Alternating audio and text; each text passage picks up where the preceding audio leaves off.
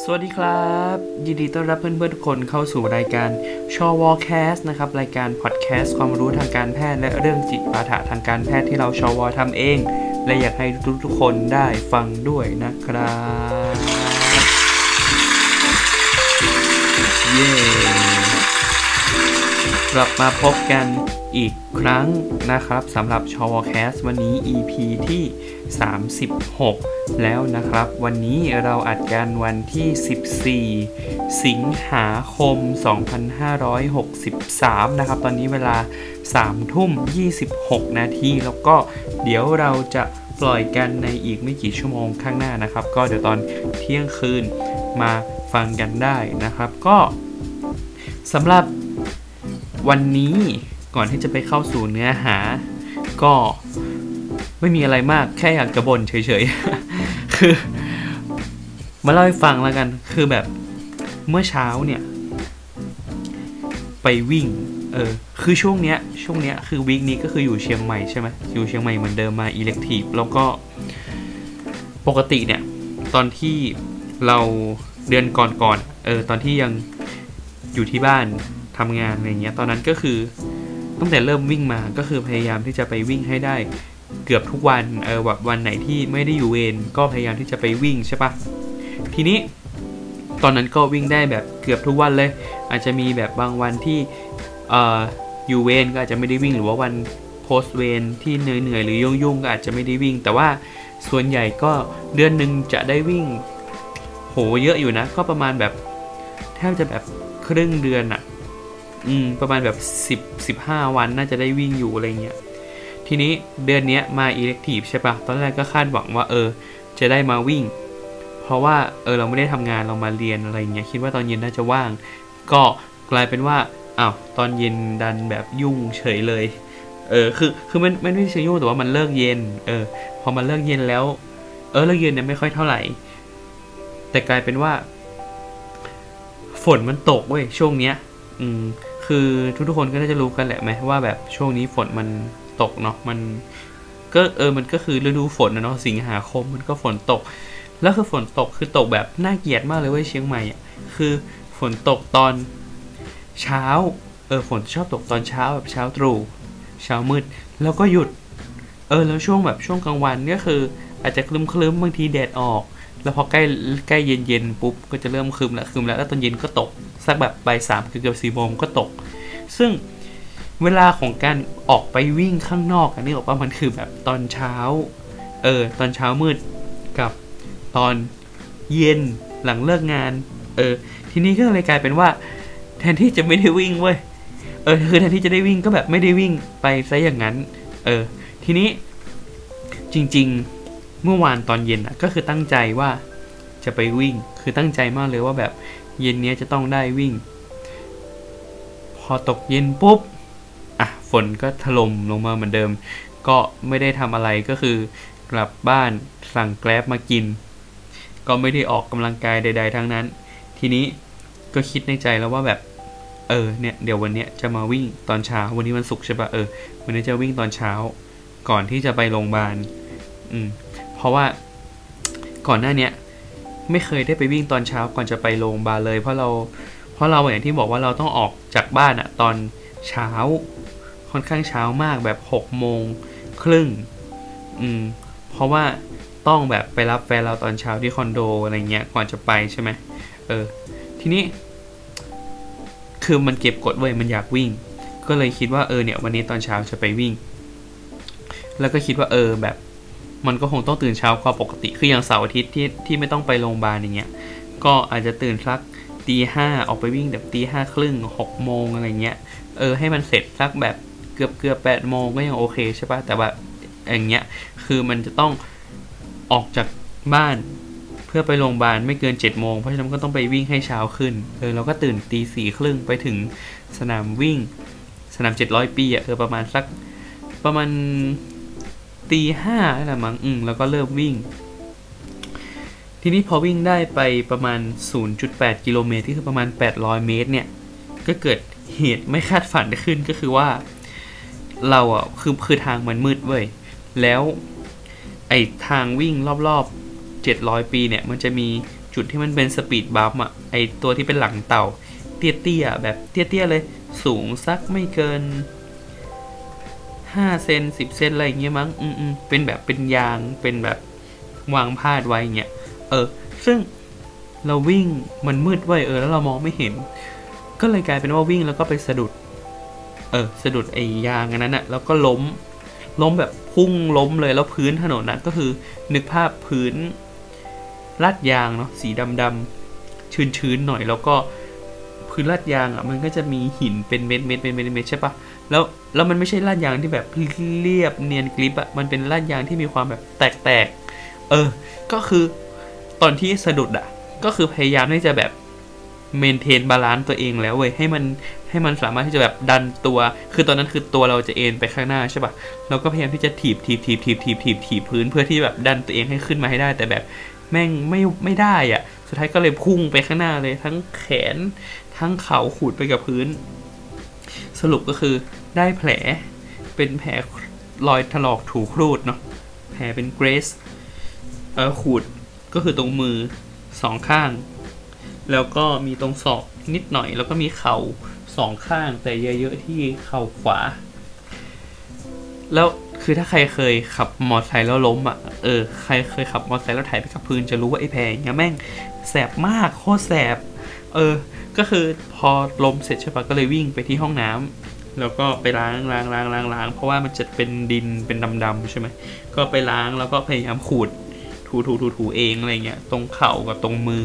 เสร็จแล้วคือตอนนั้นมันก็ยังไม่ได้ปวดเว้ยมันก็แค่แสบๆแล้วคือนึกออกมาว่าใจมันตั้งใจจะมาวิ่งอ่ะก็เลยแบบวิ่งต่อคือมันก็เสียเวลาไปเยอะแล้วนะประมาณ10นาทีได้ก็เลยไปวิ่งต่อก็วิ่งได้จนครบวันนี้วิ่งได้แค่5โลเองแต่คือตอน5โลมันก็ประมาณ6โมงนิดๆละก็เลยวิ่งเสร็จก็ยืดแล้วก็กลับมาอาบน้ำก็ได้แผลมาค่อนข้างเยอะจริงๆเราทวิตไปในทวิตเตอร์ของเราเองนะทวิตเตอร์ชวเนาะไม่ใช่ทวิตเตอร์ชวแคสก็มีแผลอยู่แล้วก็ปวดเข่าตอนนี้คือปวดเข่าข้างขวาคือตรงแผลที่มันเป็นแผลถลอกอ่ะมันก็แสบตามเรื่องตามราวของมันนั่นแหละเนาะแต่ว่าไอ้ตรงเข่าตรงบริเวณสะบ้าเข่าก็คือเขาเรียกพาเทลล่าเนาะภาษาอังกฤษรู้สึกเจ็บตรงนี้แต่ว่าจากการตรวจเราคือมันก็แค่กดเจ็บเฉยๆมันน่าจะแค่เป็นช้ำหรืออะไรอย่างเงี้ยตัวกระดูกไม่ได้มีปัญหาอะไรเพราะว่ายังเดินได้อยู่แล้วก็คอไม่ได้บวมเนาะแต่ก็ทำให้รู้สึกเดินแบบทรมานมากคือมันเดินมันจะรู้สึกปวดเยอะตอนขึ้นกับลงบันไดถ้าเดินในพื้นราบแบบไม่ค่อยเท่าไหร่ส่วนแผลก็คือแสบตรงเข่าตรงมือแล้วนึกภาพออกมาว่าแบบเราปวดเข่าข้างขวาเว้ยเวลาที่แบบเราจะลุกจากเก้าอี้หรืออะไรอย่างเงี้ยมันก็ต้องคือเราก็ไม่อยากจะใช้ขายันตัวขึ้นมาใช่ไหมเราก็ต้องใช้มือดันช่วยแต่ก็คือมือก็เป็นแผลถลอกที่มันแสบเหมือนกันก็แบบโอ้โหไปกันหมดเลยทีเนี้ยก็วันนี้ก็คือแบบไม่มีสมาธิในการเรียนใดๆทั้งสิ้นเพราะว่าแบบ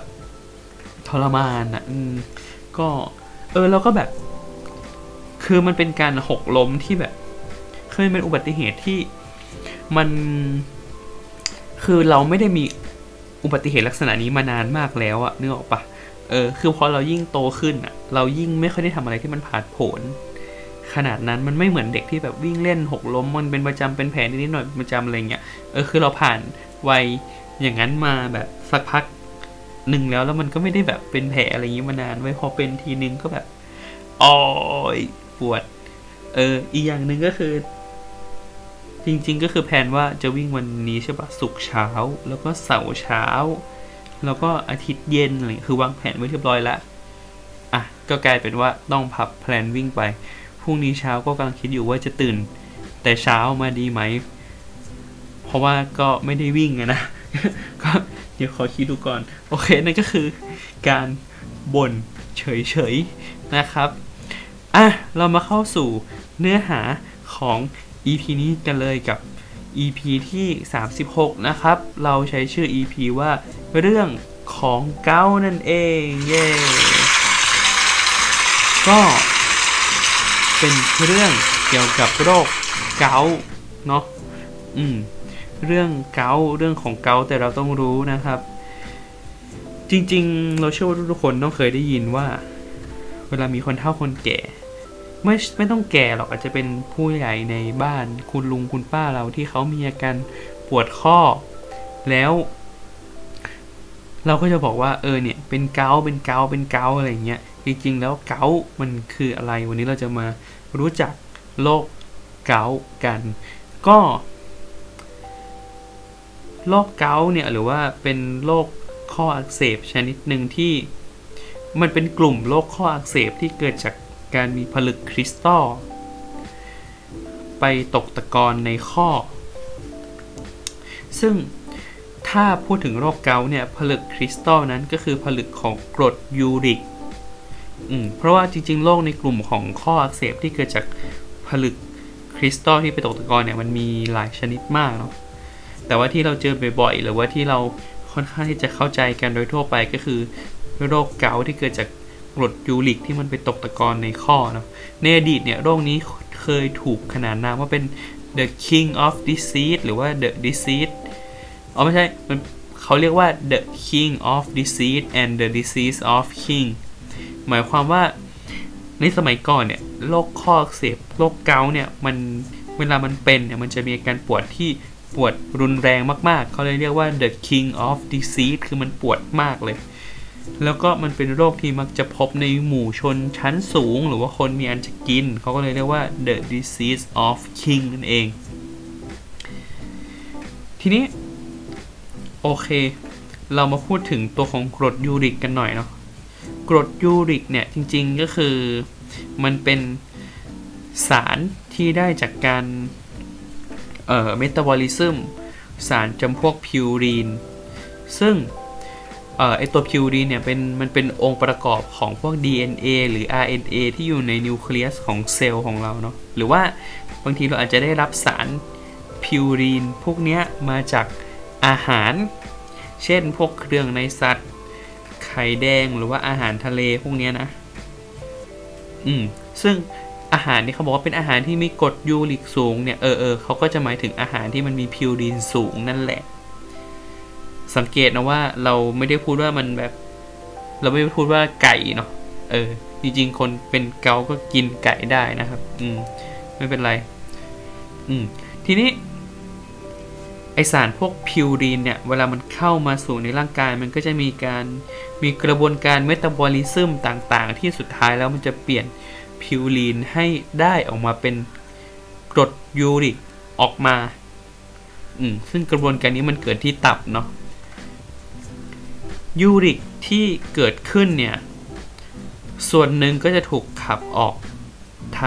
างเดินอาหารออกมาจากอุจจาระแล้วก็ส่วนหนึ่งที่เป็นส่วนใหญ่ๆเลยก็จะขับออกมาที่ไตทีนี้เมื่อไหร่ที่ร่างกายของเรามันมีกรดยูริกที่สูงเกินไปการมีกรดยูริกที่สูงเกินไป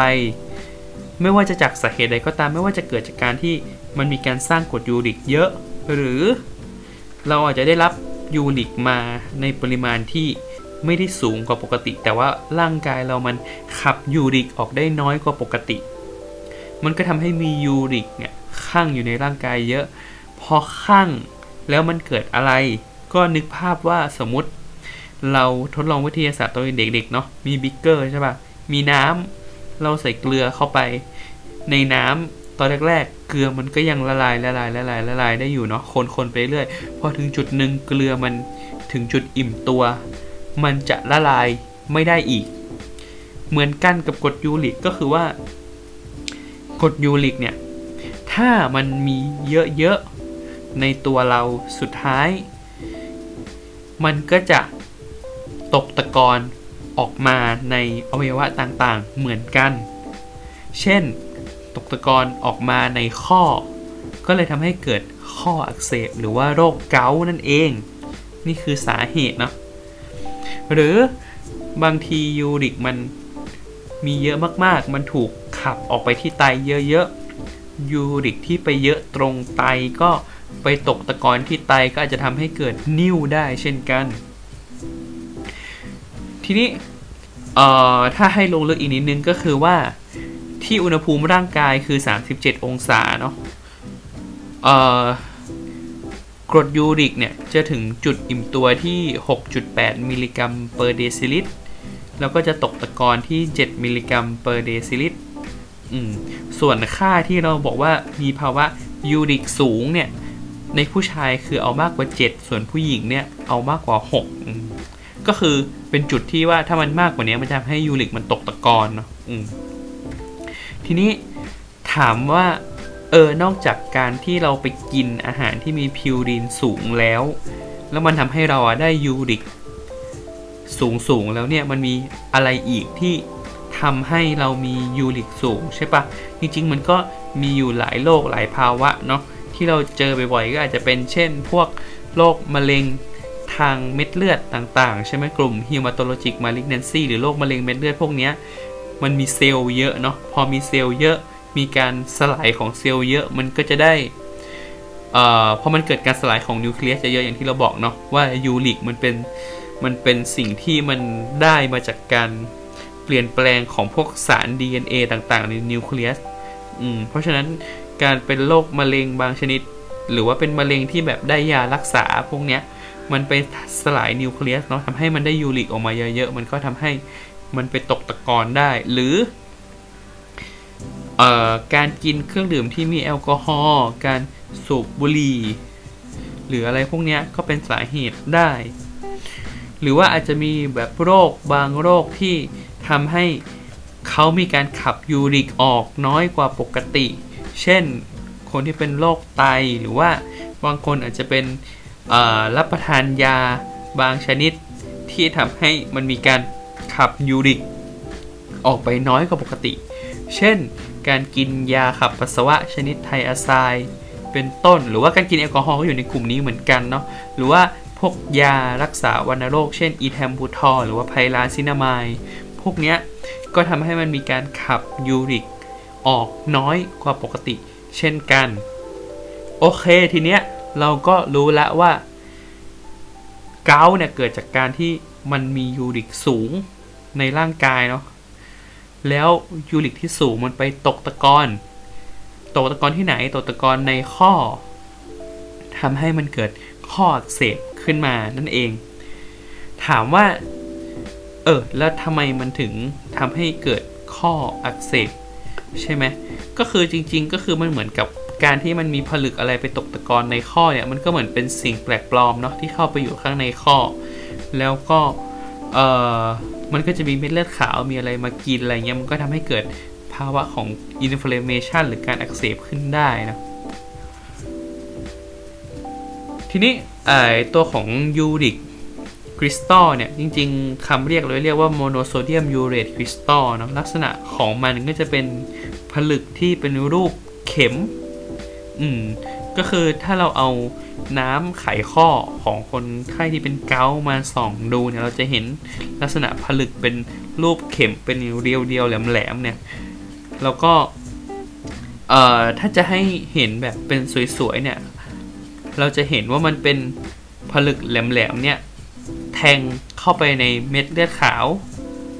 ลักษณะมันเป็นเหมือนแบบเป็นลูกชิ้นแล้วก็มีไม้เสียบตรงกลางอันนี้เราเรียกว่าแบบเป็นลักษณะของ intracellular needle shape crystal เดี๋ยวเราจะแปะรูปให้ดูไว้ในทวิตละกันเนาะนอกจากนี้แล้วเนี่ยเวลาที่เราดูลักษณะของคริสตัลในน้ำไขข้อเนี่ยเราก็จะดูเรื่องของเกี่ยวกับคุณสมบัติการหักเหแสงด้วยหรือที่เราเรียกว่าคุณสมบัติของไบรีฟริงเจนต์ต่างๆเนาะอันนี้อาจจะลึกไปสำหรับบุคคลทั่วไปแล้วกันแต่ว่าโอเคเราก็จะบอกให้ฟังว่าไอตัวของคริสตัลเนี่ยมันทำให้มีการหักเหแสงได้เนาะแล้วมันทำให้มีการยืดหรือว่าการหดของความยาวคลื่นแสงได้ซึ่งเวลาเอาไปส่องกับกล้องแบบพิเศษแล้วมันทำให้เห็นลักษณะของสีขึ้นมาในคริสตัลที่แตกต่างกันที่มันจะบ่งบอกชนิดของคริสตัลได้เนาะซึ่งถ้าให้พูด คุณสมบัติของตัวของยูริกคริสตัลเนี่ยก็คือลักษณะของเขาก็จะเป็นลักษณะของ positive birefringent และมี negative elongation ซึ่งอันนี้อาจจะลึกไปไม่เป็นไรแต่บอกเฉยๆมันเป็นวิธีการที่เราใช้ในการวินิจฉัยคนไข้ที่เป็นโรคเกาต์เนาะก็คือคนไข้ต้องมีอาการของข้ออักเสบแล้วก็ต้องเจาะน้ำไขข้อเพื่อไปส่องดูแล้วต้องให้เห็นกับตาว่ามันมีผลึกของยูริกที่เป็นรูปเข็มแหลมๆเนี่ยเสียบอยู่กับเซลล์ให้เราเห็นเราถึงจะวินิจฉัยได้ว่าเขาเป็นโรคเกาต์เนาะเพราะฉะนั้นเราก็เลยอยากจะบอกว่าจริงๆหลายๆครั้งที่เราอาจจะไปตามคลินิกหรือว่าไปตามโรงพยาบาลเล็กๆที่บางทีเขาอาจจะวินิจฉัยเกาต์จากอาการแต่ว่าอาจจะไม่ได้เจาะเพื่อดูดน้ำไขข้อไปส่องดูเนาะซึ่งจริงๆแล้วถ้าแบบนั้นเนี่ยมันก็อาจจะยังไม่ได้ครบเกณฑ์การวินิจฉัยที่แท้จริงเนาะเพราะว่าเรายังไม่ได้เอาน้ำไปตรวจบางทีคนไข้อาจจะไม่ได้เป็นเกาต์แต่อาจจะเป็น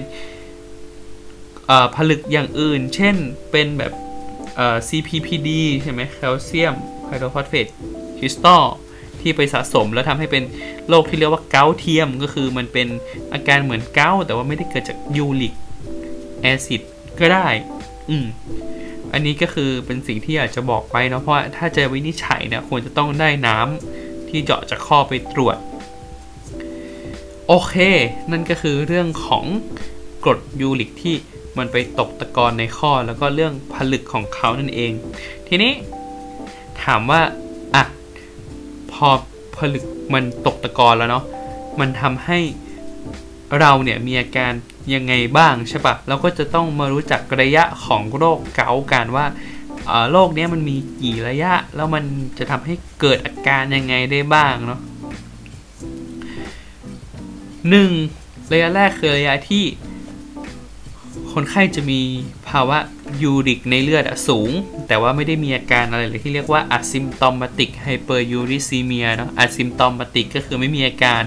hyperuricemia ก็คือภาวะที่มีกรดยูริกในเลือดสูงกว่าปกติเนาะช่วงนี้ก็คือเป็นช่วงที่อย่างที่บอกแล้วว่าเราตรวจเลือดแล้วจะพบว่ามันมียูริกสูงกว่าปกติแต่ว่ายังไม่ได้มีอาการของโรคข้ออักเสบเกาต์ใดๆหรืออาจจะไม่ได้มีอาการของโรคนิ่วในไตใดๆซึ่งจริงๆแล้วเนี่ยคนกว่า 70% ที่มียูริกสูงก็ไม่ได้มีอาการของเกาต์เลยตลอดชีวิตนะมีเพียงแค่ประมาณ 30% เท่านั้นที่จะมีอาการของเกาต์เพราะฉะนั้นช่วงนี้ก็ไม่ได้มีความจำเป็นที่จะต้องรักษาอะไรเนาะแล้วก็จริงๆเกาต์มันเป็นโรคที่มันต้องใช้เวลาสะสมมันต้องใช้เวลาในการตกตะกอนของตัวยูริกเนาะบางคนอาจจะเป็นยูริกสูงมาเป็น10ปีจนมันแบบตกตะกอนได้ที่แล้วมันถึงจะมีอาการก็ได้หรือบางรายอาจจะมาด้วยนิ่วในไตก่อนที่จะมีเรื่องของข้ออักเสบของเกาต์ตามมาภายหลังก็ได้อันนั้นก็คือระยะแรกเนาะต่อไประยะที่2เราเรียกว่าระยะ acute gouty arthritis หรือว่าระยะที่มีข้ออักเสบจากเกาต์นั่นเองซึ่งส่วนใหญ่เนี่ยมันจะเกิดในผู้ชายวัยกลางคนอายุ40ปีถึง60ปีหรือว่าถ้าเป็นผู้หญิงก็จะเป็นช่วงอายุหลังจาก60ปีไปแล้วเนาะแล้วก็จริงๆถ้าเกิดว่ามันเกิดในคนที่อายุน้อยกว่านี้เราอาจจะต้องไปมองหาสาเหตุที่มันอาจจะเป็นสาเหตุที่ทำให้มันมียูริกสูงได้อย่างเช่นที่เราบอกพวกโรคมะเร็งเม็ดเลือดต่างๆพวกนี้ที่จะทำให้มันมีการได้รับยูริกในร่างกายที่สูงกว่าปกติพวกนี้เนาะทีนี้อาการแรกเริ่มเนี่ยของคนไข้ที่เป็นเกาต์เนี่ยก็คือมักจะมีอาการปวดข้อบริเวณข้อนิ้วโป้งเท้าหรือว่าภาษาอังกฤษก็คือ first MTP joint เนาะ หรือก็คือดูตามรูปปก EP นี้เลยก็คือข้อที่แดงๆที่เราวาดนั่นแหละเนาะประมาณแบบ 80-90% เลยมั้งจะเริ่มเป็นที่ข้อนี้เป็นข้อแรกซึ่งจริงๆมันมีเหตุผลอยู่เนาะที่เราบอกว่าที่อุณหภูมิ37องศาคืออุณหภูมิร่างกายเนี่ยตัวยูริกมันจะอิ่มตัวที่ 6.8 มิลลิกรัมเปอร์เดซิลิตรใช่ปะแล้วมันจะตกตะกอนที่7มิลลิกรัมเปอร์เดซิลิตรซึ่งอุณหภูมิ37องศาเนี่ยมันคืออุณหภูมิแกนกลางของร่างกายเนาะเพราะฉะนั้นถ้ายิ่งออกมาข้างนอกมากยิ่งขึ้นอ่ะอุณหภูมิของร่างกายมันก็มักที่จะต่ำกว่า37ใช่ปะซึ่งไอ้ข้อนิ้วโป้งเท้าเนี่ยมันเป็นจุดที่มีอุณหภูมิต่ำกว่า37พอต่ำกว่า37แล้วมันเกิดอะไรขึ้นมันก็ทำให้ยูริกอ่ะมันตกตะกอนง่ายขึ้นนั่นเองเพราะฉะนั้นมันเลยมักจะมีข้ออักเสบตรงนี้เป็นจุดแรกของร่างกายนี่คือเหตุผลเนาะคือถ้าเราเรียนเกี่ยวกับสาธารณสุขหรือว่าแพทย์เรียนมาเนี่ยเราก็จะรู้แหละว่าแบบถ้ามาด้วยปวดข้อนิ้วโป้งเท้าอย่างเงี้ยมันเป็นเกาต์แน่ๆแต่ว่าหลายคนอาจจะไม่ได้รู้เหตุผลของมันว่าทำไมมันต้องไปเริ่มแอคแท็กที่ข้อนี้ก่อนเนาะนี่ก็คือหาคำตอบมาให้ละนอกจากนี้นอกจากตรงเท้าเนี่ยมันอาจจะเป็นที่อื่นได้เช่นอาจจะเป็นข้อเท้าข้อศอกข้อมือที่เข่าหรือที่ข้อนิ้วก็ได้นอกจากนี้ส่วนใหญ่เนี่ยตอนเป็นครั้งแรกมันจะเป็นข้อเดียวแล้วก็หายสนิทแล้วก็หายไปยาวๆเลยบางคนอาจจะไม่ได้เป็นอีกเลยก็ได้ในชีวิตนี้เนาะแต่ว่าหลายๆคนก็อาจจะกลับมาเป็นอีกถ้าเกิดว่าภาวะที่มียูริกในเลือดสูงมันไม่ได้ถูกรักษาหรือแก้ไขมันก็จะยังสามารถที่จะตกตะกอนแล้วก็เป็นสาเหตุที่ทำให้มีข้ออักเสบออกมาได้เรื่อยๆอาการปวดเกาต์เนี่ยจริงๆมันเวลามันปวดมันจะปวดขึ้นมาทันทีเลยเป็นเฉียบพลันแล้วก็ระยะเวลาโดยทั่วไปมักจะเป็นแบบไม่กี่ชั่วโมงไม่เกินวันหรือถ้ามันเกินวันมันก็มักจะไม่เกินสัปดาห์แล้วเวลาหายก็มักจะหายสนิทตอนเป็นครั้งแรกนะส่วนใหญ่จะเป็นข้อเดียวอย่างที่บอกไปแล้วแต่บางคนก็จะเป็นหลายๆข้อพร้อมกันได้โดยเฉพาะถ้าเกิดว่าเราเป็นแล้วเราไม่ได้รักษาไม่ได้ควบคุมระดับของยูริกเนี่ยมันก็มีโอกาสที่เราจะเป็นได้บ่อยมากขึ้นเป็นได้ครั้งหนึ่งเนี่ยหลายข้อมากขึ้นแล้วก็รุนแรงมากขึ้นซึ่งไอระยะปวดไอระยะนี้แหละที่คนไข้มักจะมาโรงพยาบาลแล้วก็จะเป็นโอกาสอันดีที่แพทย์จะได้เจาะเอาน้ำไขข้อไปตรวจดูผลึกของกรดยูริกเนาะทีนี้จริงๆมันก็มีปัจจัยกระตุ้นหลายๆอย่างที่อาจจะทำให้คนที่มียูริกสูงในเลือดอยู่แล้วเนี่ยเกิดการของเกาต์ได้เช่นคนไข้นอนโรงพยาบาลหรือคนไข้หลังผ่าตัดหรือว่าคนไข้ที่มีภาวะติดเชื้อในกระแสเลือดคนไข้ที่ต้องอดอาหารหรือการได้รับยาบางอย่างหรือการรับแอลกอฮอล์ให้เราบอกไปแล้วเนาะก็เป็นสาเหตุให้อยู่ๆเนี่ยมามีอาการของโรคเกาต์ได้เช่นกันทีนี้ถามว่าในระยะนี้นอกจากการเจาะข้อแล้วมันมีอะไรที่จะช่วยบอกได้อีกว่ามันมีเกาต์ใช่ปะมันก็มีบางคนที่เขาเอาไปทำอัลตราซาวด์เขาบอกว่ามันจะเห็นลักษณะของดับเบิลคอนทัวร์ไซน์หรือว่ายูเลตอิชชิ่งเนาะหรือว่าถ้าเราเอาไปเอ็กซเรย์เราก็อาจจะเห็นลักษณะของซับคอนดอลโบนซีสหรือว่าลักษณะของพันเอาลีชันวิดโอเวอร์แฮงกิ้งเอจเนาะก็เดี๋ยวเราจะรูปแปะไว้ให้ละกันแต่ว่าลักษณะของฟิล์มเนี่ยเป็นลักษณะที่นักศึกษาแพทย์หรือว่าแพทย์ควรจะรู้ไว้เนาะก็คือจะเห็นเป็นลักษณะของซับคอนดอลโบนซีสก็คือมันจะเป็นกลมๆดำๆอยู่บริเวณของกระดูกใช่ปะซึ่งจริงๆตรงนั้นอ่ะมันคือตำแหน่งที่มันมีกรดยูริกอ่ะไปสะสมเป็นก้อนอยู่ในกระดูกมันเลยเห็นเป็นกลมๆดำๆจากฟิล์มวันดีคืนดียูริกที่มันถูกสะสมอยู่ในกระดูกอ่ะมันสะสมเยอะขึ้นไอ้ก้อนเนี้ยมันก็โตขึ้นจนในที่สุดมันก็ระเบิดเปาะออกมา มันก็เลยทำให้เห็นลักษณะเป็น punch out lesion คือเป็นรอยที่มีกระดูกแหว่งออกไปเนาะนั่นคือลักษณะเด่นของฟิล์มในคนไข้ที่เป็นเกาต์ที่เราควรจะรู้นอกจากนี้ก็คือเวลาที่คนไข้มาด้วยปวดข้อบวมแบบนี้แล้วเนี่ยเราก็ควรที่จะคิดถึงโรคอย่างอื่นไว้ด้วยเช่นพวกเซปติกอาร์ไทติสหรือว่าโรคข้ออักเสบที่เกิดจากการติดเชื้อหรือว่าอาจจะเป็นการอักเสบอย่างอื่นที่มันไม่ใช่ข้อหรือเปล่ามันเป็นการอักเสบของผิวหนังหรือเนื้อเยื่อบริเวณรอบๆข้อหรือเปล่าเช่นเป็นเซลลูไลติสเป็นต้นพวกนี้ก็ต้องมองหาไว้เนาะอันนี้ก็คือระยะที่มีอาการปวดข้ออักเสบหรือที่เรียกว่า acute gouty arthritis เนาะเรื่องการรักษาเนี่ยจะไปพูดอีกทีหนึ่งเนาะต่อไปก็คือระยะที่3ที่เรียกว่า intercritical gout หรือว่าระยะที่ปลอดอาการนั่นเองก็คือ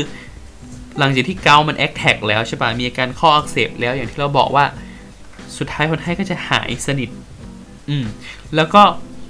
บางคนเนี่ยหลังจากหายสนิทก็อาจจะไม่ได้เป็นอีกเลยทั้งชีวิตหรือบางคนก็อาจจะกลับมาเป็นอีกได้โดยที่ในช่วงที่เขาไม่มีอาการหรือว่าลักษณะของ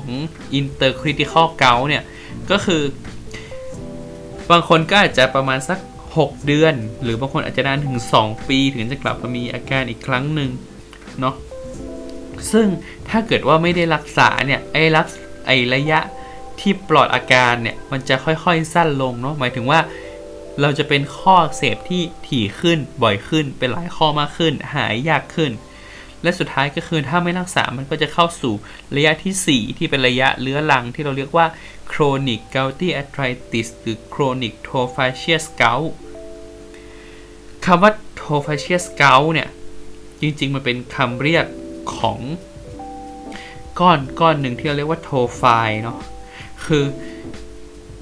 อย่างที่เราบอกว่าเกาต์มันเกิดจากการตกตะกอนของยูริกที่มันสูงเกินในร่างกายใช่ไหมถ้าเกิดว่าไอภาวะยูริกที่มันสูงเกินมันไม่ได้รับการรักษายูริกที่มันสูงมันก็จะไปตกตะกอนตามที่ต่างๆของร่างกายทีเนี้ยมันจะไม่ใช่ว่าตกตะกอนในข้อแล้วเป็นเกาต์ละมันอาจจะไปตกตะกอนบริเวณอื่นๆเช่นบริเวณชั้นใต้ผิวหนังบริเวณในกระดูกตกตะกอนออกมาเป็นก้อนผลึกสีไม่ใช่ก้อนผลึกมันจะเป็นก้อนสีขาวๆเหมือนช็อกนึกภาพช็อกได้ไหมไอช็อกเขียนกระดานขาวๆอ่ะนึกภาพว่าไอผงขาวๆอย่างนั้นเนี่ยมันเอามาอัดกันเป็นก้อนก้อนเนี้ยเราจะเรียกว่าโทไฟเนาะซึ่งมันมักจะไปอยู่บริเวณใต้ผิวหนังบริเวณต่างๆเช่นบริเวณของกระดูกข้อนิ้วมือหรือว่าบริเวณข้อศอกบริเวณเข่าหรือว่าบริเวณเท้าพวกนี้แล้วก็เวลาดูเราก็จะเห็นเป็นเหมือนเป็นก้อนขาวๆที่มันแข็งยุ่นฝังอยู่ใต้ผิวหนังวันดีคืนดีถ้ามันโตมากๆอาจจะแตกออกมาแล้วพอแตกออกมามันก็จะเป็นแบบเหมือนเป็นก้อนขาวๆเหมือนช็อกเลยอ่ะอันนี้คือสิ่งที่เราเรียกว่าโทไฟเนาะแล้วก็อย่างที่เราบอกว่าถ้าดูจากฟิล์มเราก็อาจจะเห็นลักษณะของ punch out lesion ที่มันเป็นตัวโทไฟนี่แหละที่มันไปสะสมอยู่ในตัวของกระดูกแล้วก็โตขึ้นแล้วก็แตกออกก็เดี๋ยวเราจะเอารูปไปแนบไว้ให้ละกันสำหรับลักษณะของโทไฟแล้วก็ลักษณะของฟิล์มนะครับซึ่งถ้าเราปล่อยให้มันเข้าสู่ระยะเรื้อรังอย่างเงี้ยมันจะทำให้ตัวของกระดูกมันผิดรูปไปหมดทำให้ข้อมันผิดรูปมันเสียฟังก์ชันไปหมดสุดท้ายเนี่ยสมมุติถ้าเป็นที่มือกระดูกตรงมือตรงข้อมันก็จะบิดเบี้ยวๆไปหมดแล้วก็ไม่สามารถที่จะใช้งานได้เนาะโอเคนอกจากเรื่องของเกาต์แล้วเนี่ยเราอาจจะแวะแถมตรงนี้นิดนึงก็ได้ว่าการที่มียูริกสูงเนี่ยอย่างที่เราบอกว่านอกจากที่จะไปตกตะกอนในข้อแล้วมันก็ไปตกตะกอนในไตได้ใช่ป่ะทำให้เป็นนิ่วในไตแต่ว่านอกจากนี้มันก็อาจจะเป็นอย่างอื่นได้เช่นตัวคริสตัลมันอาจจะไปสะสมอยู่ในเนื้อเยื่อของไตแล้วก็ทำให้เกิดภาวะไตเสื่อมก็ได้หรือว่าที่มันจะมีคำเรียกว่าเป็นแบบ urate nephropathy หรือว่า uric acid nephropathy ที่ บางทีอาจจะไปมีคริสตัลที่ไปตกตะกอนอยู่ในท่อของไตเนาะท่อไตที่มันใช้ในการกรองการดูดกลับการอะไรสักหลายๆอย่างในไตอ่ะพอไปตกตะกอนแล้วทำให้ท่อพวกนี้อุดตันมันจะทำให้เกิดภาวะไตวายเฉียบพลันเลยก็ได้ซึ่งอันนี้เป็นภาวะที่อันตรายเนาะโอเคหัวบวมกันหรือยังทำไมคุยไปคุยมาก็รู้สึกว่ามาเลคเชอร์เก่าให้ฟังวะก็ไม่ได้อะไรขนาดนั้นก็แค่อยากจะมาเล่าให้ฟังให้รู้จักกันไว้เพราะว่ามันเป็นโรคที่คอมมอนแล้วก็เจอกันบ่อยเนาะคนรอบตัวเราในชีวิตอะยังไงเราก็ต้องมีคนรอบตัวที่เป็นเกาต์ก็เลยอยากจะให้รู้ไว้ว่าโรคนี้มันเป็นยังไงมันเกิดจากอะไรแล้วมันนำให้มีอาการยังไงได้บ้างเนาะโอเคพอเรามารู้จักกับโรคนี้แล้วเนี่ยสุดท้ายมันก็ต้องเข้าสู่การรักษาเนาะการรักษาเนี่ยจะแบ่งเป็น2อย่าง1ก็คือเรารักษาในช่วงที่คนไข้มีแอคแท็กของโรคเกาต์ก็คือช่วงที่เขามีอาการของข้ออักเสบกับอีกช่วงหนึ่งคือเป็นการรักษาระยะยาวในเรื่องของภาวะกรดยูริกที่สูงแล้วก็การรักษาเพื่อป้องกันไม่ให้เกิดภาวะของข้ออักเสบกลับมาใหม่อีกครั้งหนึ่งเนาะโอเคในช่วงแรกก่อนในช่วงที่มันมีการแอคแท็กของเกาต์หรือมีข้ออักเสบเนี่ยหลักการรักษาคือเราจะต้องให้ยาเพื่อไปต้านการอักเสบนั้นเนาะหลักการก็คือเราต้องรักษาแบบ hit hard hit fast คือต้องให้ยาขนาดที่มันเพียงพอต่อการควบคุมการอักเสบทันทีแบบไม่ต้องรอว่าค่อยๆให้ยาทีละนิดอะไรเงี้ยเพราะว่าข้อมันอักเสบไปแล้วเนาะเราต้องรีบให้ยาเพื่อไปยับยั้งมันซึ่งยาเนี่ยมันก็จะเป็นยากินเป็นหลักเนาะอย่างแรกก็คือยาโคชิซีนยาโคชิซีนก็เป็นยาสีขาวเม็ดเล็กๆเนาะเม็ดละ 0.6 มิลลิกรัมจริงๆโคชิซีนเนี่ยเป็นยารักษาในกลุ่มของข้ออักเสบที่เกิดจากผลึกคริสตัลหลายๆอย่างเลยมันเป็นยาหลักเลยแล้วก็จริงๆยาตัวนี้มีอายุแบบเป็น100 ปีละก็ยังใช้กันอยู่ปกติเนี่ยในช่วงที่ข้ออักเสบรุนแรงแรกๆเราจะได้กินวันละ3 เม็ดเช้ากลางวันเย็นหรือบางคนอาจจะได้กินแค่เช้ากับเย็นถ้าแบบเป็นคนที่ไตไม่ค่อยดีอะไรเงี้ยแต่ว่าสิ่งที่จะบอกก็คือว่ายาตัวเนี้ยมันเป็นยาที่ดีมากๆเป็นยาตัวแรกที่เรามาจะให้กันแต่มันมีผลข้างเคียงโดยเฉพาะผลข้างเคียงก็คือท้องเสียหรือว่าอาการอาจจะทำให้ผะอืดผะอมมีอาการทางระบบทางเดินอาหารแต่ว่าอาการเด่นๆก็คือท้องเสียเนาะซึ่งหลายๆคนถ้าเกิดกินวันละ3 เม็ดแล้วท้องเสียจะต้องลดขนาดมาเนาะเพราะมันเป็นผลข้างเคียงที่เกิดขึ้นได้จากยาตัวนี้ไม่ใช่การแพ้ยานะโอเคซึ่งอันเนี้ยก็คือเล่าจากประสบการณ์ส่วนตัวก็คือยายเราอะก็คือแกก็มีอาการของเกาต์เป็นเกาต์เทียมเนาะแล้วแกก็คือเราก็จ่ายยาโคชิซินเนี่ยให้แกนี่แหละแต่เราก็ให้แกกินแค่แบบ1 คูณ 1อะไรเงี้ยแต่คือแกดันไปกินแบบปวดก็เลยกินปวดแล้วก็กินวันหนึ่งกลายเป็นได้กินหลายเม็ดเกินไปแล้วแกก็ท้องเสียแล้วพอท้องเสียก็คือท้องเสียหนักมากจนแบบกลัวจะแบบท้องเสียจนช็อกเลยอ่ะจนแบบคือตอนแรกก็ไม่ได้คิดไงว่าแบบท้องเสียจากโคชิซินเพราะว่าเราก็สั่งให้แกกินน้อยแล้วอะไรเงี้ยแล้วเพิ่งมารู้ทีหลังว่าแกไปกินเองกินเยอะก็เลยท้องเสียเพราะฉะนั้นถ้าคนเฒ่าคนแก่ก็ต้องระวังเนาะเพราะว่าถ้าท้องเสียเยอะๆบางทีมันทำให้อาการมันรุนแรงมันแย่ได้นะโอเคนอกจากโคชิซินแล้วมีอะไรอีกก็มียากลุ่มเอนเซดหรือยาแก้อักเสบที่เราใช้กันเนาะซึ่งกลุ่มนี้ก็เลือกได้ทั้งกลุ่มที่เป็น selective แล้วก็ non selective ยาที่เรารู้จักกันก็พวกแบบไดโคฟีเนกไอบูโพรเฟนอะไรอย่างเงี้ยอันนั้นก็คือยากลุ่ม non selective เนาะแต่ก็ต้องระวังว่าเรื่องการให้ในคนที่มีความเสี่ยงที่อาจจะเกิดผลข้างเคียงเกี่ยวกับทางเดินอาหารเพราะว่ายามันกัดกระเพาะใช่ไหมหรือในคนไข้โรคตับโรคไตโรคหัวใจก็ต้องระวังการให้ยาเนาะในคนที่แบบอาจจะมีความเสี่ยงที่อาจจะมีแผลในกระเพาะอาหารอะไรพวกนี้ก็ควรจะให้ยาโรคกระเพาะคู่ไปด้วยหรืออาจจะต้องพิจารณาในกลุ่มที่เป็น selective แทนที่กลุ่มนี้มันจะมีผลข้างเคียงทางเดินอาหารที่น้อยกว่า3ก็คือการให้ยากลุ่มของสเตียรอยด์เนาะ สเตียรอยด์ก็เป็นยาที่มันมีคุณสมบัติในการต้านการอักเสบอีกตัวหนึ่งซึ่งข้อดีของมันก็คือเรามักจะพิจารณาให้ในคนที่ไม่สามารถที่จะกินโคชิซีหรือว่าเอนเซดได้เนาะก็ให้กินเป็นตัวของสเตียรอยด์ก็คือตัวเพนิซิลลินนั่นแหละ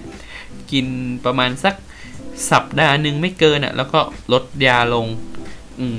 หรืออีกแบบหนึ่งก็คือในบางคนที่เป็น